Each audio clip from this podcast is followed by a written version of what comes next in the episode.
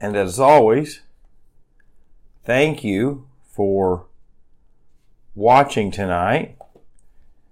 And uh, I always appreciate the fact that so many of you uh, watch so faithfully. And uh, I pray that it's a, a blessing to you and uh, help. I uh, I don't um, do these because I like to see myself on the camera. It's a pretty ugly sight, but um, I always pray that they help. I know many of you are going through difficult times. Um, I've got recent health diagnoses and have upcoming tests and treatments and things like that. And and so I, I pray for you and I, hope that if I can ever do anything for you, that you'll let me know. And uh, there is a saying that says, when the going gets tough, the tough get going. But that is not a biblical quote. A, tr- a Christian quote should be, when the going gets tough, we trust. Now, many people would say, well, who do you trust? Well, we trust the Lord. I have, there's an old song sang by the Kingsmen, and I'll share it here probably tonight on this page, called The Captain. And it has quickly become a song that I love very, very much. And it's a song that talks about how this life is like a ship on the ocean. And it talks about how when everything is blue skies and clear, it's easy.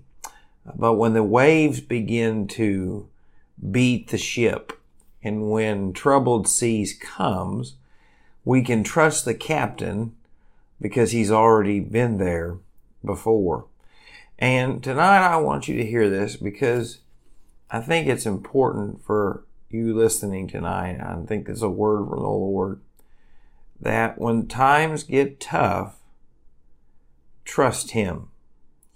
That's what Esther did. If you remember, there's a plot to kill the Jewish people. Esther's uncle has heard about this plot and he is heartbroken. He is praying. He is fasting. He is sitting in sackcloth and ashes. And I want to remind you of what he told Esther two nights ago. Then Mordecai told them to reply to Esther, Do not imagine that you in the king's palace can escape any more than all the Jews. For if you remain silent at this time, relief and deliverance will arise from the Jews from another place, and you and your father's house will perish. And who knows whether you have not attained royalty for such a time as this. He says, God put you in this place for this time. And I want you to hear her response because I believe this should be your response and my response when troubles come.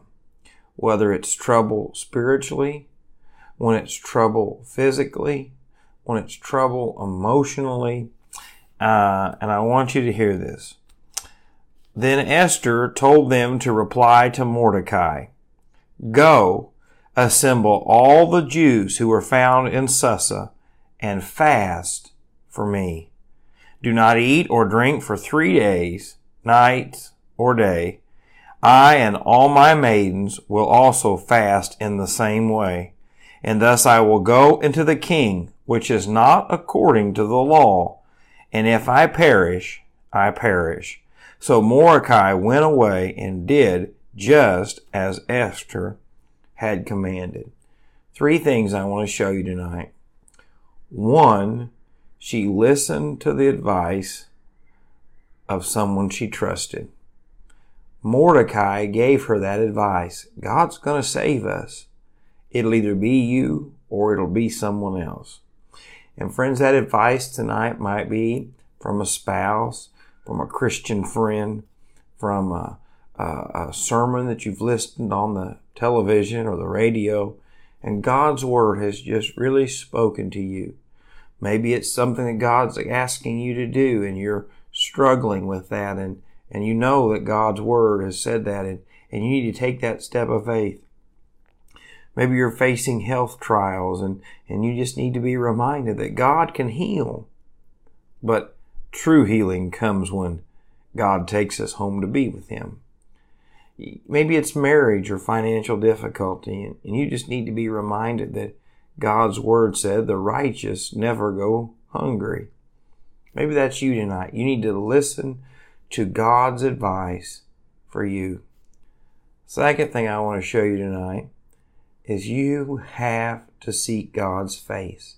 Did you see how Esther told them to behave? She says, fast and pray. I believe that the reason we see very little of what God would like to do in our lives is because we will not ask Him. Tonight I want to challenge you. Are you really a person of prayer? Or are you just pray over your meals? Pray when you think you might get in trouble?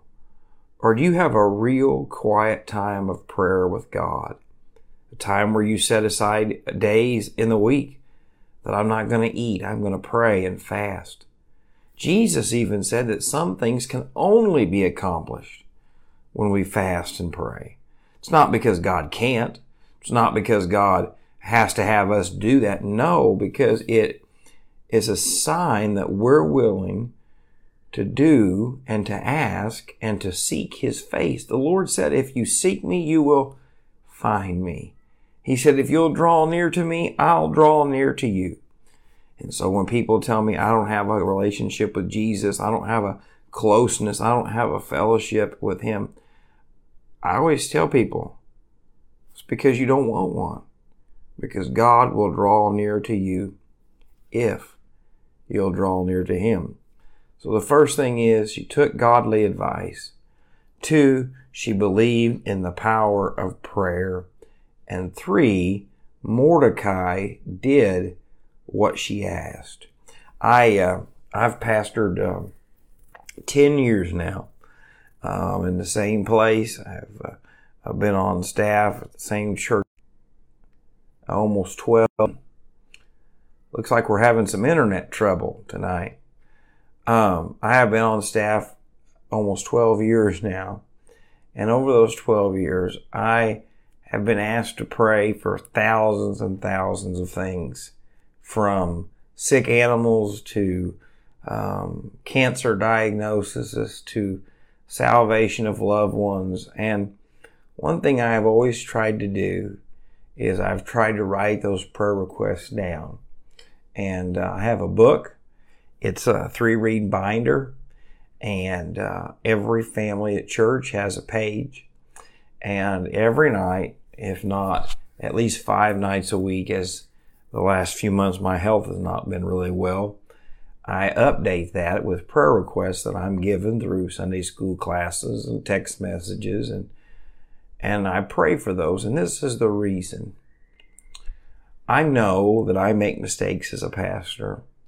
I know I can not be the world's greatest preacher. But there's one thing that I can always do for people when they ask, and even when they don't ask, is to pray for them. How many times has someone shared a prayer request with you and you didn't pray? You forgot about it. You, you got busy.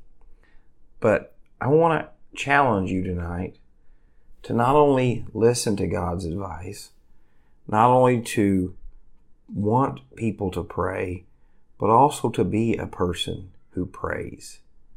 Because there's something about prayer that, yes, it is communicating with God. Yes, it is asking God for things, but it is also sharing with God how much you and I love Him, how much we need Him. And I'm telling you that the answer to your Christian walk is a strong prayer life. Praying and seeking the Lord's face, turning off the television, turning off the phone, and praying. Praying. You say, Jake, what can I pray for? First of all, just start thanking God for your family, your friends, your salvation, your neighbors, your whatever you do. And then, then go into what you need, not financially, but spiritually. Maybe you're struggling with depression. Maybe you're struggling with a health need. Um, as many as you know, I uh, I have had my own share of health trouble over the last year, and I went to the doctor today in St. Louis and was uh, hoping for answers. Um, um, I've been uh, dizzy and uh, um, had hearing loss and um, and uh, ringing for about eight nine months now, and, and I was hoping today to hear that they were going to insert a cochlear implant and uh, get rid of the ringing and dizziness and headaches and all of those things. And uh, and uh, they're not uh, not going to do that now for another six months. And so uh, I just was very discouraged this afternoon coming home. Uh, my wife was to tell you I've been in a very poor mood um, because it's just going to continue, and um, and I really believe that they were going to fix it and um, and so that wasn't the case. And so we'll try again in six more months, hopefully. But until then, they just said we're going to put you in contact with some specialists for headaches and and all I can think of is more doctor visits, more sleepless nights. And I just really, just to be honest with you, I just really threw a pity party. I was just very discouraged, and uh, and the Lord had to remind me that that he's the captain of the ship, that he's already been there before, that he knows what I need before I ask. And I, I just have to trust him because whatever I'm going through, like Mordecai told Esther, you have attained this for a time such as this.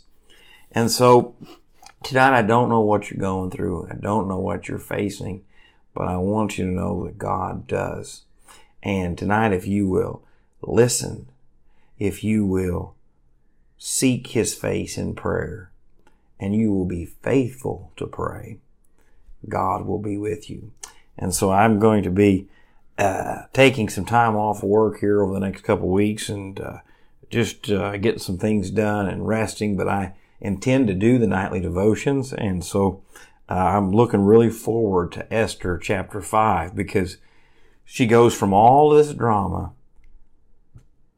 to the king. And we're going to see, if you read ahead, how God intervenes and God delivers. And so, as always, I pray, excuse me, that you have a wonderful weekend. I pray that you will uh, find a place to worship Sunday. Um, I pray that you will uh, be thankful here on Father's Day.